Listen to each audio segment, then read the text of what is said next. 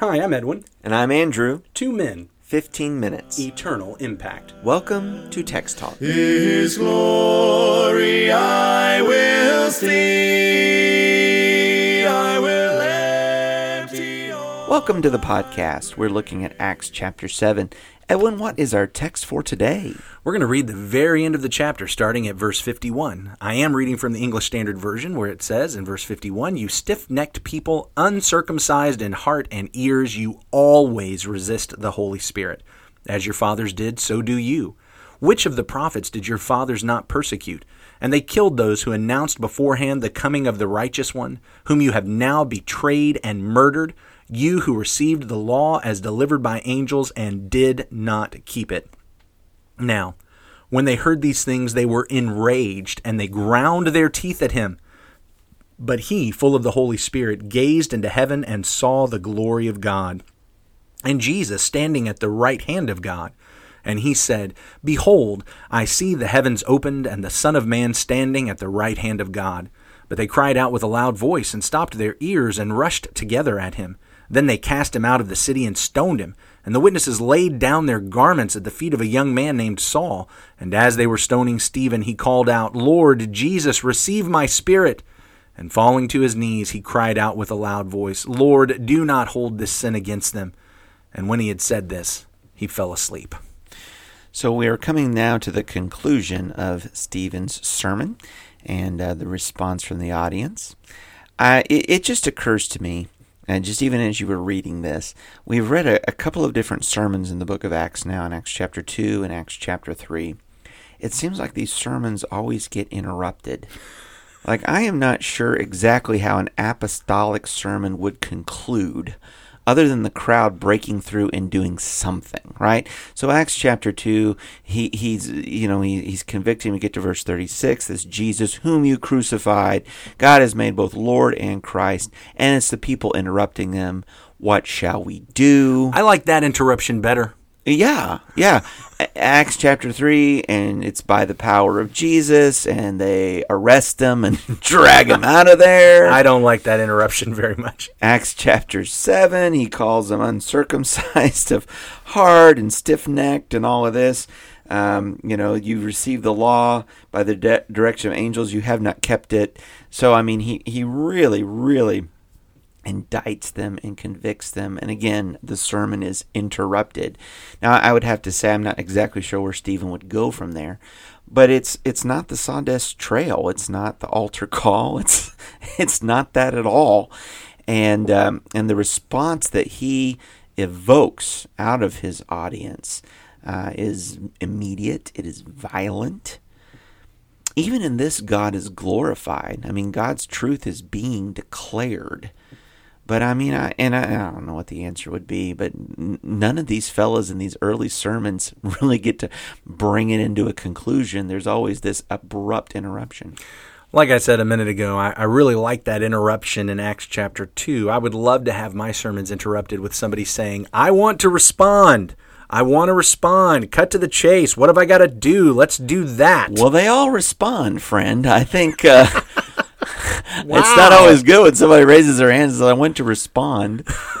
the Sanhedrin Council. You're right, though. The response is not. Let me let me raise a counterpoint to this, Stephen. I don't want that. No, want that. no.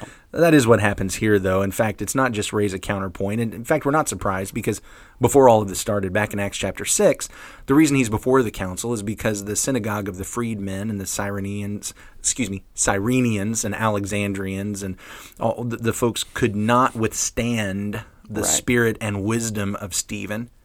It's not getting any better for them. He has just given them this amazingly packed sermon and they're not withstanding the spirit any better. They don't have an argument against this. No. And they've been called on the carpet. They've been called I mean it's been straight to the heart. You guys aren't listening. You've never listened and you are doing exactly what your fathers did. You're doing what the patriarchs did with Joseph. You're doing what that one fella did with Moses. You're doing what Israel did at Mount Sinai.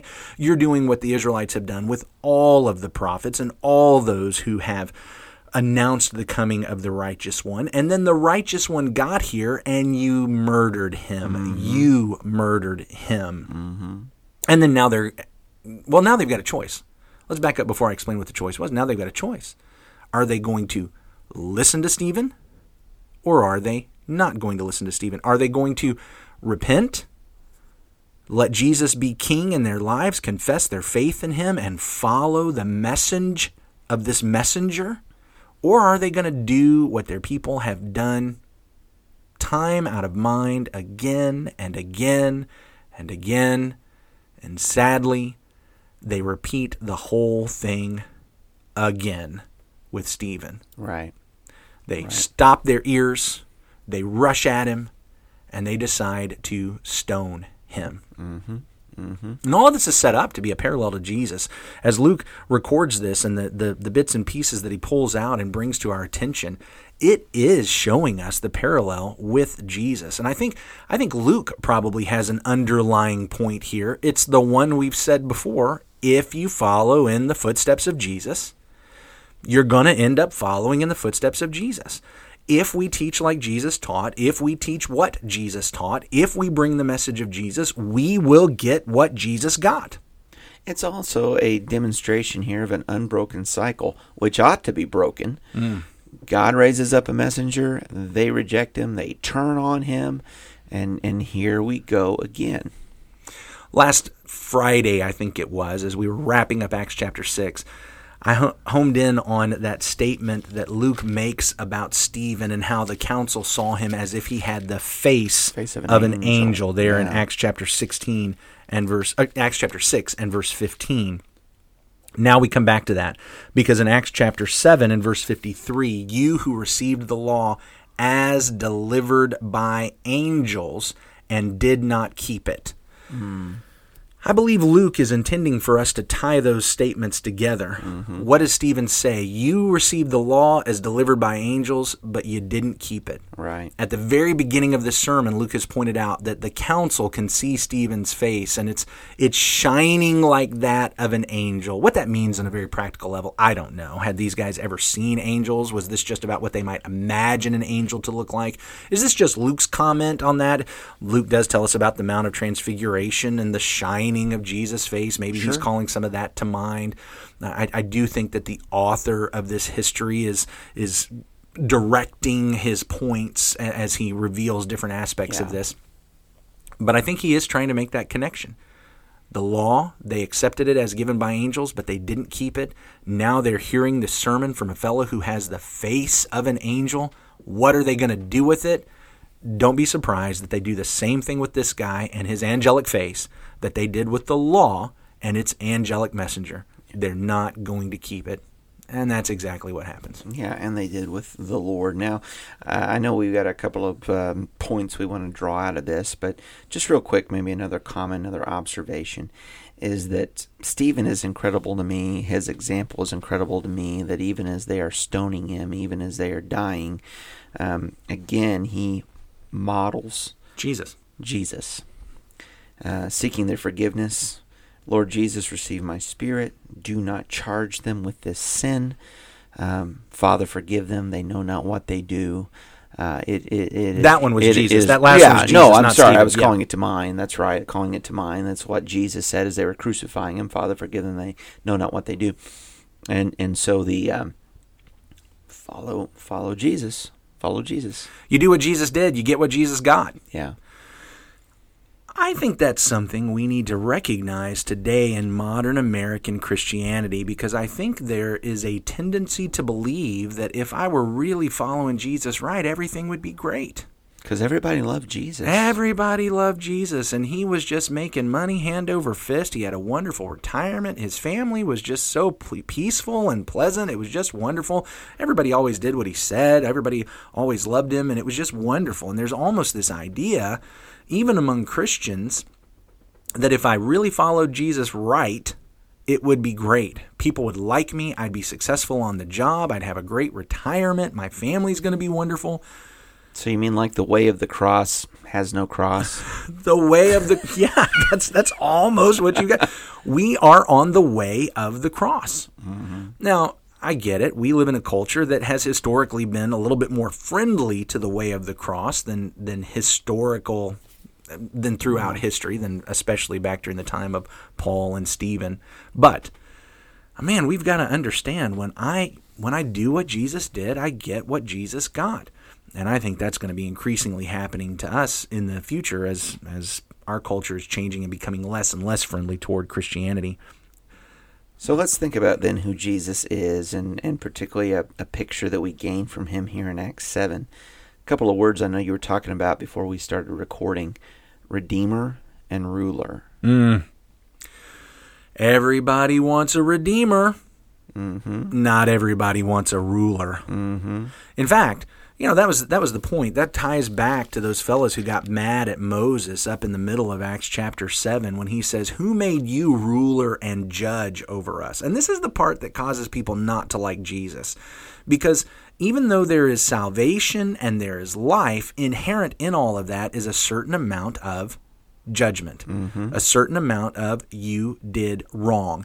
And this gets to what's going on here. You know, we talked about the interruptions. Right. In Acts chapter 2, there was an interruption that says, Oh no, we killed the Messiah. What are we going to do What next? do we? Well, yeah. What do we do? Here we've got an interruption. And, and it's we're not going to admit we killed the Messiah, but you've said it, and we're not going to tolerate that. We really have these interruptions at the exact same point in the sermon, the point at which you killed the Messiah. One response was, "Oh no, mm-hmm. I killed the Messiah. What am I going to do next?" One of them was, "Oh no, I'm not going to admit I killed the Messiah. I'm going to kill you." I'll kill you too. the and those are our choices. Mm-hmm. I am either going to hear about my sin, recognize the judgment of God against my sin, and and having been able to recognize that, bring it to Jesus so he can forgive it. Or I am going to refuse to recognize my sin, refuse to admit my sin, and when I'm in that position, I I want to say can't, maybe that's the wrong word, but I won't bring my sin to Jesus because I'm just not in that mind. I, I'm I'm neglecting it. I'm refusing it. And typically, what I do in that moment is I turn on anyone who wants to say that I need to, even though the thing being offered is actually salvation. Yeah. The thing being offered is not judgment; it's salvation being offered. But all I can hear is the judgment. And so I won't come get the salvation. Mm-hmm. Those are my choices today. Those are your choices today. I don't know, for those of you who are listening in, where you are spiritually. We're all sinners. We all need Jesus. We're going to be gathering together with our brothers and sisters on Sunday at 10 o'clock for our worship assembly. We're going to have Bible classes at 9. We'd love for you to be there. Information in our show notes about how to how to meet us and come join us. We'd love to hear from you. You can email us at texttalk at christiansmeethere.org. We'd love to know your responses to some of the things that we're saying, or if you have questions that you'd like us to, to especially talk about, or if you're learning from some other text in the Bible, we'd, we'd love to hear about that. Give us a give us a shout through email. We're going to find that in our show notes again. Let's wrap up today and this week with a prayer. Our great God and Father, Lord, thank you for the time. Thank you for the many lessons that we draw from even this quick reading of Acts chapter 7. We are very humbled today to think about how Jesus Christ is a ruler as well as a redeemer. And Father, we want a Savior. We need a Savior. We thank you that there's a Savior in Jesus. But may we be humble to understand we also take Him as Lord. It's not either or, it's both. And Father, we thank you for the gift which is Jesus. Help us to walk in that light and that glory, be open to your word, and humble to obey. In Jesus' name we pray. Amen. Amen. Thanks for talking about the text with us today. I'm Edwin Crozier, and I'd like to invite you to join the Christians who meet on Livingston Avenue this Sunday for our Bible classes and worship. You can find out more at ChristiansMeetHere.org. Check out our daily written devotional that goes along with today's episode. You can find a link for it in our show notes. Michael Eldridge wrote and sang all four parts of our theme song. You can get more from him at acapeldridge.com. Remember to subscribe, rate, and review our podcast so others can learn about it more easily. Have a great day.